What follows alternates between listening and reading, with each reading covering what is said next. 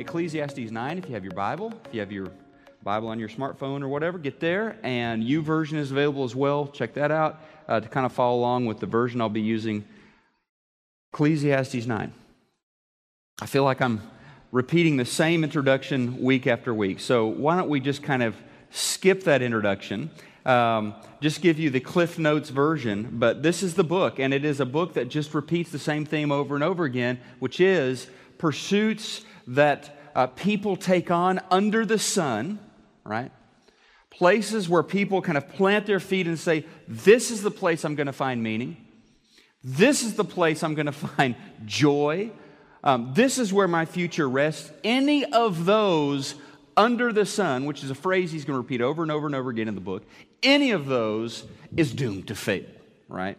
What I want you to do this morning is this shouldn't be hard for most of us to do. Um, you get to daydream a little bit with me this morning. Imagine, imagine that you are on a cruise ship this morning. It is the latest and greatest. It's got the pools, it's got the restaurants, it's got the fitness center, it's got all the bells and whistles. It has plenty of lounge chairs around the pools. You don't have to fight for one. And there you are catching some sun. You've got your book that you're reading. You've got a beverage that has a nice little umbrella sticking out of it. You are relaxing. This is your vacation, and you are completely unplugged from all of the stuff you worry about. Now, if you're on a cruise ship and this is your vacation, then what you're supposed to be doing is enjoying yourself, is to be relaxing. Unless, unless the boat is sinking. If the boat is sinking, then you're an idiot if you're laying out there catching some rays. All of a sudden, if the boat is sinking, all of a sudden, all of that stuff that you ignore on a cruise, the lifeboats, the life jackets, um, the plaques on the wall telling you emergency procedure, all the stuff you ignore on a cruise, all of a sudden becomes incredibly relevant and incredibly important. And all of a sudden, you want to be crammed on a little lifeboat with 75 other people because that is your chance to survive, to not drown on this ship. Now, what, what Solomon is doing in the book of Ecclesiastes, and he does again in chapter 9, Solomon it, it, it sees a world of people who are at rest. Okay, some of them are at rest in the pursuit of money. Some of them are involved in okay, we everything, everything you can imagine trying to find respect and, and success and climb the ladder and, and or they're, they're totally committed to a relationship with another person, whatever it is. But they are involved in all of these things, and Solomon is saying, look, all of those things under the sun are sinking ships. All of them are sinking ships. Wake up, he says. Now, I'll be honest with you. Solomon, some of you probably really appreciate. Let me, let me say two things here, two little footnotes. First of all, um, so no one's actually mentioned this to me yet, but I'll just throw this out there. There is some debate about who wrote the book of Ecclesiastes. I mean, traditional view is Solomon. Look, my point of view is it is either Solomon that's writing it, or it is, a, it is inspired by Solomon, or it is ghost written for Solomon, right? But it is from the point of view of Solomon, whether he had the quill in his hand or not. The second thing is, some of you can really track with the teacher here. Some of you can really track with this philosopher because you guys are provocateurs. You are devil's advocates. You are the ones who go off to your Bible class and you like to say the thing that gets under everybody's skin, right? You like to you like to tweet something or you like to put something on Facebook that you know is going to stir the pot. Well, you, you are soulmates with Solomon because Solomon is here to stir the pot. I mean, he is. And if this series, Fuel from the book of Ecclesiastes, if it has made you um, uncomfortable, if this series has unnerved you a little bit, if it has irritated you, congratulations, you are paying attention. It should do all of that. Because the last thing you want if you're on a sinking ship is to feel relaxed and comfortable and everything's good. Solomon's doing his job if he's got you a little bit unnerved and a little uncomfortable. Chapter 9.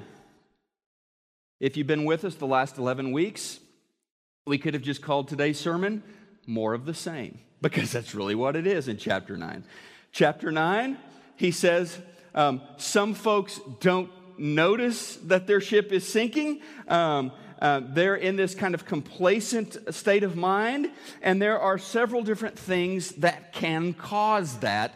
And he is going to kind of talk through those briefly this morning. He's going to talk about creeds, right? About, about religious conviction. He's going to talk about comfort and, and, and convenience and, and, and contentment. He's going to, and then he's going to end up kind of talking about companionship. So let's start out in chapter 9 here, verse 1. This too I carefully explored. Even though the actions of godly and wise people are in God's hands, no one knows whether God will show them favor. The same destiny ultimately awaits everyone, whether righteous or wicked, good or bad, ceremonially clean or unclean, religious or irreligious. Good people receive the same treatment as sinners, and people who make promises to God are treated like people who don't. Verse 3. It seems so tragic. It seems so tragic that everyone under the sun suffers the same fate. That's why people are not more careful to be good. Instead, they choose their own mad course, for they have no hope. There is nothing ahead but death anyway. There is hope only for the living. As they say, it's better to be a live dog than a dead lion. Creeds, contentment, um, comfort, companionship. So the first of these is um, given this list, some people say, I choose option A. I choose religious conviction. That is the foundation that I can trust with my life. And since we're reading from the Bible, you would think Solomon's going to say, You betcha. That's not what he says. It's not what he says. There's a big difference, of course, between authentic, deep faith relationship with God, humility before God, gratitude in God's presence. There's a big difference between that kind of faith and, and a sort of, of faithiness, um, a, sort of, a sort of faithish religion that says Godish things and biblically things, but doesn't really have that relationship with God. Um, the shallow version you might think of nowadays is kind of like a collection of, of Christian tips and techniques, you know, five ways to have a happy marriage, um, 10 ways to raise perfect children, um, the perfect spiritual recipe for a stress free life, all of this sort of stuff that's very popular nowadays. Um, and, and, these kinds of people that have this version of, of faithiness, this version, this sort of credo that they have that they follow, um, they believe that good things happen to good people. Better yet, good things happen to godly people. And bad things don't tend to happen to those people. Um, they believe that if you practice these techniques, um, if you go to church every Sunday, whatever that their list is, that you will live longer, that you will make more money, that you will get that promotion ahead of somebody else at work, and that really, in the end, God just wants you to be happy, right? But do rid, but this is the question Solomon asks and answers. Um, do religious people really get to hang out in God's VIP lounge? Do religious people really get easy street? And he says, We all know the answer. We know the answer. Verses 1 to 4 basically say, Seriously? You think that's the way it works? The same tragic stuff happens to the churchgoer, happens to the atheist, happens to the hedonist. The same stuff, the same car crash, the same cancer, the same canker sore, you name it. It happens to the godly people and it happens to the pagan people. Solomon says, You know this. You can't argue with me. You've seen it happen.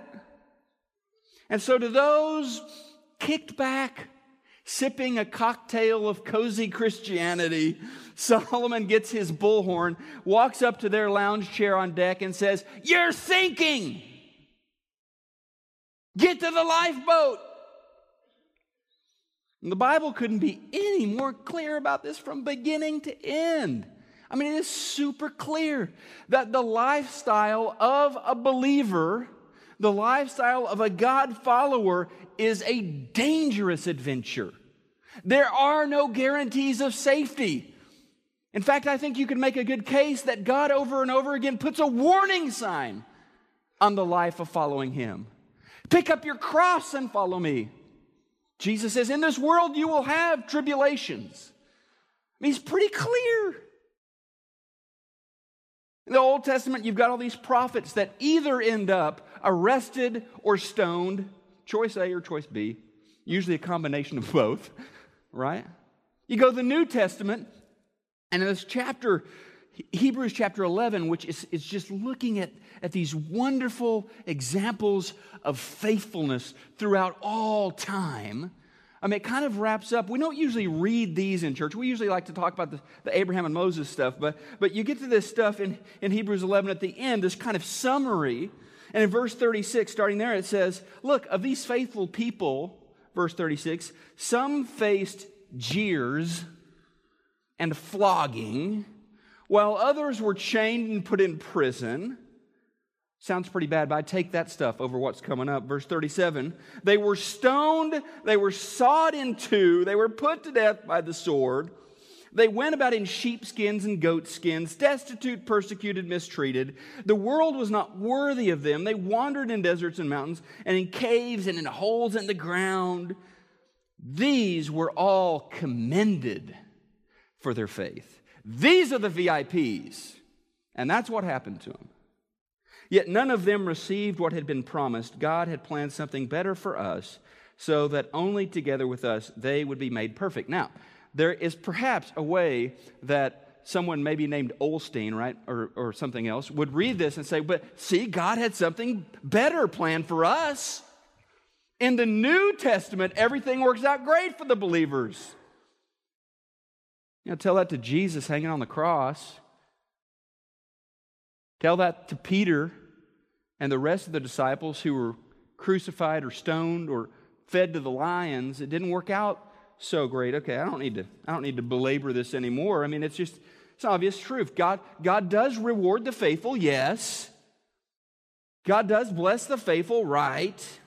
He does not, however, promise them that their life here under the sun will be easy and that they will find success in worldly terms easier than everybody else will find it. The good and the joyful or the difficult and the sorrowful, they can, in the life of the faithful person, bring glory to God. And that's what life is about. Whatever I'm going through, am I bringing glory to God or not? That's the question that matters, right?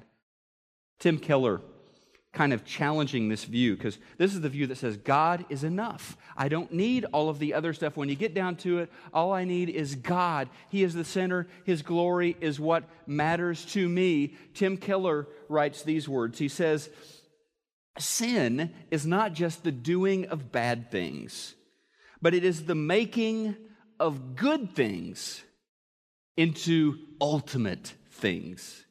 It is seeking to establish a sense of self by making something else more central to your significance, purpose, and happiness than your relationship with God. So, good things, when they become God things, are sinful and idolatrous. Trying to find meaning in this life under the sun whether it's in the pursuit of happiness or the pursuit of power or the comfort of a religious credo, those ships are sinking. And just working harder at that, throwing yourself more deeply into those pursuits, is like bailing water with a thimble. You can't keep up with the meaninglessness, with the futility. And the ultimate answer Solomon always uses is death. They will not help you escape death. That's the bullhorn that cuts, cuts through all of the empty promises of this world. No matter how good you are, no matter how religious you are, there is a certainty that you will perish. Good and evil will perish. A certain, certainty that this morning you are nearer to death than when you, when you woke up this morning. You're several steps closer. Now, you can try hard to avoid thinking about death. I mean, you can, you, can, you can insulate yourself from death to some extent. Don't watch the nightly news. Don't read the obituary in the newspaper or on the internet. I mean, don't, don't attend funerals. I mean, you can do that. And sometimes I even wonder, you know, how uh, our culture really tries to do that nowadays, even when it comes to, to funerals themselves. You know, we don't call them funerals anymore. We changed that years ago to a memorial service. Um, now, a lot of times we call it celebration of life, which, by the way, I love those titles, but it's just interesting how we try not to think about death. You don't see as many bodies anymore at funerals. You with me? You know this is true. I mean, now it's just a big picture of, hey, you know, I mean, we don't want to think about death. And Solomon says it do you some good to think about death. To remind yourself that if your faith is not in God, your boat is going under. So, the God follower has this confidence that everything that happens must pass through the hands of our Father first. And so Solomon's alerted us that creeds will not stop death from happening, will not stop ship from sinking. He turns his attention now to comfort and, and, and, to contentment. And this makes sense, really, because think about this. I mean, not everyone does this, but a lot of people, if you give up on religion, if you give up on God, um, then it's, it's pretty natural to think, well, if there is no God, if I'm giving up on religion, then the purpose of my life must be to have a really good time. I mean, I am going to throw myself 100% into giving myself a good time now. Verse 5.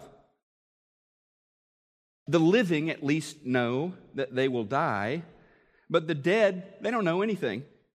They've no further reward, nor are they remembered. Whatever they did in their lifetime, loving, hating, envying, it's all gone, long gone. They no longer play a part in anything here on earth. So go ahead, eat your food with joy, drink your wine, have a happy heart. God approves all of this. Wear fine clothes with a splash of cologne. You know, there's a sense here that the simple joys, the pleasures of this life can be a good thing as long as they are not a God thing. As long as you keep them in perspective, Solomon says it's okay to enjoy yourself. It's a good thing to enjoy yourself. God approves this, he says. And he takes on, you know, I don't know if you see this, he takes on a certain religious orientation here. Like I said, we're not going to be comfortable with everything he says. He takes on a certain religious orientation that says, and it feels spiritual, it says that living an ascetic lifestyle, a pleasure free lifestyle, a lifestyle of self denial, punishing yourself for God, that that is where it's at. That is the key to holiness. That's been going on for thousands of years. That way of thinking about the spiritual lifestyle. You know, First century, there were some people, um, the Colossians, that kind of struggled with this. Um, they, they experienced grace and salvation in Jesus Christ, and they figured, well, real holiness, though, we've got to add in a little bit of a little bit of self-denial and self-punishment, right? And then Saul, I mean Saul, Paul rebukes them in Colossians chapter 2, verses 21 to 23. This is from the message. He says, um, and he's quoting them, okay? he's quoting them don't touch this, don't taste that, don't go near this. Do you think that things that are here today and gone tomorrow are worth that kind of attention? Such things sound impressive if said in a deep enough voice. They even give the illusion of being pious, humble, and ascetic. but they're, they're just another way of showing off making yourselves look important. Paul says, look, there is a fake spirituality that sounds and feels really holy. Um, this version of godliness. It looks impressive, um, but it's only an illusion. It's only a copy of the real thing. Real holiness isn't found in denying yourself all pleasure it's not making up all sorts of rules to make sure you never smile, you never laugh, you never enjoy yourself. Real holiness, and this is from the rest of Paul's writings, real holiness comes from connecting to Jesus, from connecting to Christ. It's going deeper and deeper into this love relationship with God through Christ and ministry to people who are the image of the God that you love. That's what holiness is, Paul says. So it's, it's pretty, pretty simple, pretty easy just to say, hey, you know, material stuff is, is a sinking ship. You should avoid it at all costs. Avoid pleasure. Avoid, avoid the fun things of this life because it's all sinking. But Solomon says, not so fast. He says, since we're all sinking anyway, why not enjoy some of that? Why not enjoy some of the temporary but pleasurable things God has put in the world? And while you're at it, why not share some of that with those who don't have those things? Throwing in a little New Testament there within there. He doesn't talk much about sharing, but you get the point. It's okay. As long as you're free from those things, right? as long as you're not married to those things, as long as you're not obsessed with those things, as long as you're free, you can share them and you can enjoy them and you can bring glory to God, the giver of those good things. Now, this is what I'm thinking about as I'm, I'm looking at this balance between these two kind of extreme lifestyles. The hedonist over here who doesn't care about God, who doesn't care about the things of God and has just thrown themselves into pleasure there's the hedonist over here, and then there's this pious religious person over here who believes they are super spiritual because they don't touch any of that stuff. Well, I've got an answer to this dilemma. Well, who's right? Okay? The answer is Jesus, okay? He's always the right answer in Bible class. I learned that when I was three years old. Jesus. Jesus, can I have a gold star? Well, he's the answer here because if there ever was a holy person, a human being who embodied holiness, I think we can agree this is his church. This is the church of Christ here. We can agree it was Jesus, right? I don't know if Jesus found it amusing, but he at least noticed how when he was around, there were these two extreme views. And he uses himself and John the Baptist as kind of examples. He says, Look, John the Baptist comes around. The guy's not the guy's not checked in at the Hilton Hotel and delivering his sermons in a conference room. I mean, he is, he is dressed like a homeless person. He has taken a Nazarite vow. He, his lips have never touched wine. He, he has this complete lifestyle of absolute devotion only to the things of God, not to anything that might bring himself pleasure. That's John the Baptist. And Jesus says, You guys think he's a nutcase. Right? Then I come along and I don't know if you've checked out the, the Gospels recently, but you look at Jesus, I mean, he's had a lot of dinner parties. I mean, he's telling these stories. People are yucking it up with Jesus. He's talking about heaven like it's this big banquet, and God is going to kill the fatted calf, and there's going to be this party and music and dancing. And, and so, so Jesus comes along with that kind of thing going on. He's having dinner at, at sinners' houses like, like Matthew, right? And he says, You guys think I'm a complete pagan. Which is it? Listen to what he says. Jesus and Luke kind of calls them on this. Luke chapter 7, verse 33 John the Baptist came neither eating or drinking uh, bread nor drinking wine. You say, he's got a demon. Guy's a religious nutcase, right? The Son of Man came eating and drinking. You say, Here's a glutton and a drunkard, a friend of tax collectors and sinners, but wisdom is proved right by all her children. So, what Solomon isn't saying here is, is that ever, the everlasting purpose of human existence is to eat, drink, and have a good time. He's absolutely not saying that, but he is saying you don't have to go to the other, the other extreme of self deprivation and label that spiritual. Jesus lived this balanced life. The guy loved God, the guy loved other people, and he enjoyed himself occasionally. If you love God with all your heart and you love others, you are a free woman or a free man. Relish what God gives you to enjoy. Be open handed with, God, with what God gives you to enjoy. Freedom. Two kinds of people are not free the hyper religious person that believes having any fun is wrong, that person is not free. They're a slave to all their traditions, to all their credo. The other person that's not free is the person that's just given themselves over to doing whatever they want to do. They are a slave of want. Neither one of these people is free. They are both on sinking ships. That's Solomon's point in chapter 9.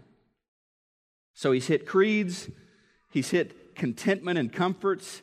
Now he's going to hit companionship. Verse 9. Live happily with the woman you love through all the meaningless days of life that God has given you under the sun. The wife God gives you is your reward for all your earthly toil. Whatever you do, do well.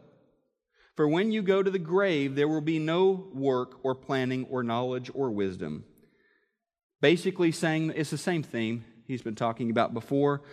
Um, if you're blessed to have a husband and wife, if that's, if that's what God has given you and that's, that's kind of your station in life, he says, enjoy that. Enjoy the fact. He says, more than just enjoying that, do it with all of your might. Be a great husband. Devote yourself to honoring God in that relationship, to going all in with your wife. If that's what God has allowed you to have, but he's saying also recognize even a human relationship as important in marriage is a sinking ship. And that, it's not going to save you in the end. It's not going to prevent death from happening. Um, the grave, he says, in those final verses I just read, he says, the grave is still a certainty. Not even a strong relationship is the ultimate answer to that. Is it important? Yes, but is not the answer to the ship you're sinking on. And so now that we've gotten into the text, we don't want to miss the forest for the trees. He's mentioning all of this stuff. He's discounting this stuff. He's talking about using moderation and wisdom with these things. But in chapter 9, there are two themes I think that you see popping up. If you kind of take a step back, you see two themes death and God. All right? We've talked about death plenty. Let's talk a little bit about God because this theme of God keeps popping up in chapter 9, which is a pretty amazing thing in the book of Ecclesiastes. He really doesn't pop up all that much until the end, but in chapter 9, God shows up.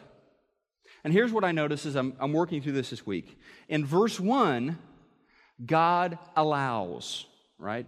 In verse 1, God allows. In my life, when tragedy hits, when somebody I care about passes away, I can find peace in knowing those things have passed through my God's hands.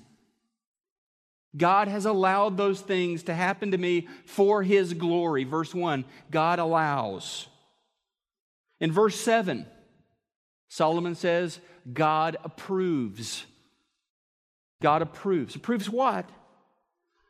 Food, drink, cologne, a nice shirt, a nice dress, the simple pleasures of life. Solomon says, those things are from God. Enjoy them, give thanks for them. Is there freedom in those things? No. But there is some enjoyment, there's some seasoning to life there. So God allows, God approves, and in verse 9, God gives. God gives. God gives this deep relationship. And, and he talks about marriage, but I think it could be any kind of deep friendship, you know, one of a kind friendship that you have with another person. He said God gives those things.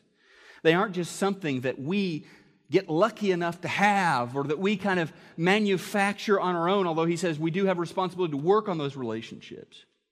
But he says God gives us those wonderful relationships. So, chapter 9, book of Ecclesiastes, has this simple message. Find joy in your relationships. Laugh together, watch a movie together, enjoy each other's company, find joy in the simple pleasures of life, splash on the cologne, you know, the red door, have some barbecue, watch your favorite baseball team, um, find joy in your convictions. Find joy in your convictions. May they give some order and some stability to the way you do life, the way you make decisions, the way you think about the future. But he says in chapter 9, remember this. While you're enjoying those things, remember this Every ship is sinking unless it is God. Like I said, Ecclesiastes tends to answer or tends to ask questions that the New Testament answers. And while in chapter 9 of Ecclesiastes, death seems to be the unescapable problem. In the New Testament, death becomes the ultimate answer. The death of Jesus Christ is the centerpiece of our faith. It is the centerpiece of the New Testament. It's so important to us that, that a cross has become the universal symbol of Christianity. So important that every week we take the Lord's Supper, we remember his death, and we don't, we don't cry, we don't mourn it. I mean, maybe some days you do, but really, it's a rejoicing, it's a celebration. It is death is the answer. Thank you, Jesus, for dying for me, for setting me free from my slavery to sin, setting me free from fear of physical death. His death becomes the lifeline that is thrown to anyone who will grab onto it on whatever sinking ship they may find themselves. Jesus' death is the answer. So Jesus died so that you could have freedom from empty ways of thinking about life, whether they are religious ways, whether they are hedonistic ways. He died so that you could be free from those things. He rose from death and he ascended to heaven so that you could know that the world here under the sun is not the only game in town. In fact, there is a far more real world. It is eternal, it's permanent, it's lasting. And that is the world that's not under the sun there's this powerful Christian symbol, the symbol of baptism.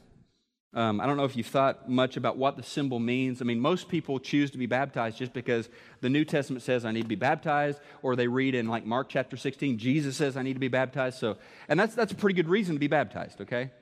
But the symbol of baptism is incredibly meaningful. It is a representation of the death, the burial, and the resurrection of Jesus when a person is immersed in water, they reenact, they participate in the death of Jesus. And just as the grave could not hold Jesus down, in baptism, when a person comes up out of the water, it symbolizes no longer are they subject to the futility and the meaninglessness of the sinking ship of this world under the sun. They are free to live a new sort of life. And even though they fully expect to die a physical death at some point, they realize this life here, although it's meaningful, although it's important, although important decisions are made here, it's not even getting out of the starting blocks in the whole scheme of things.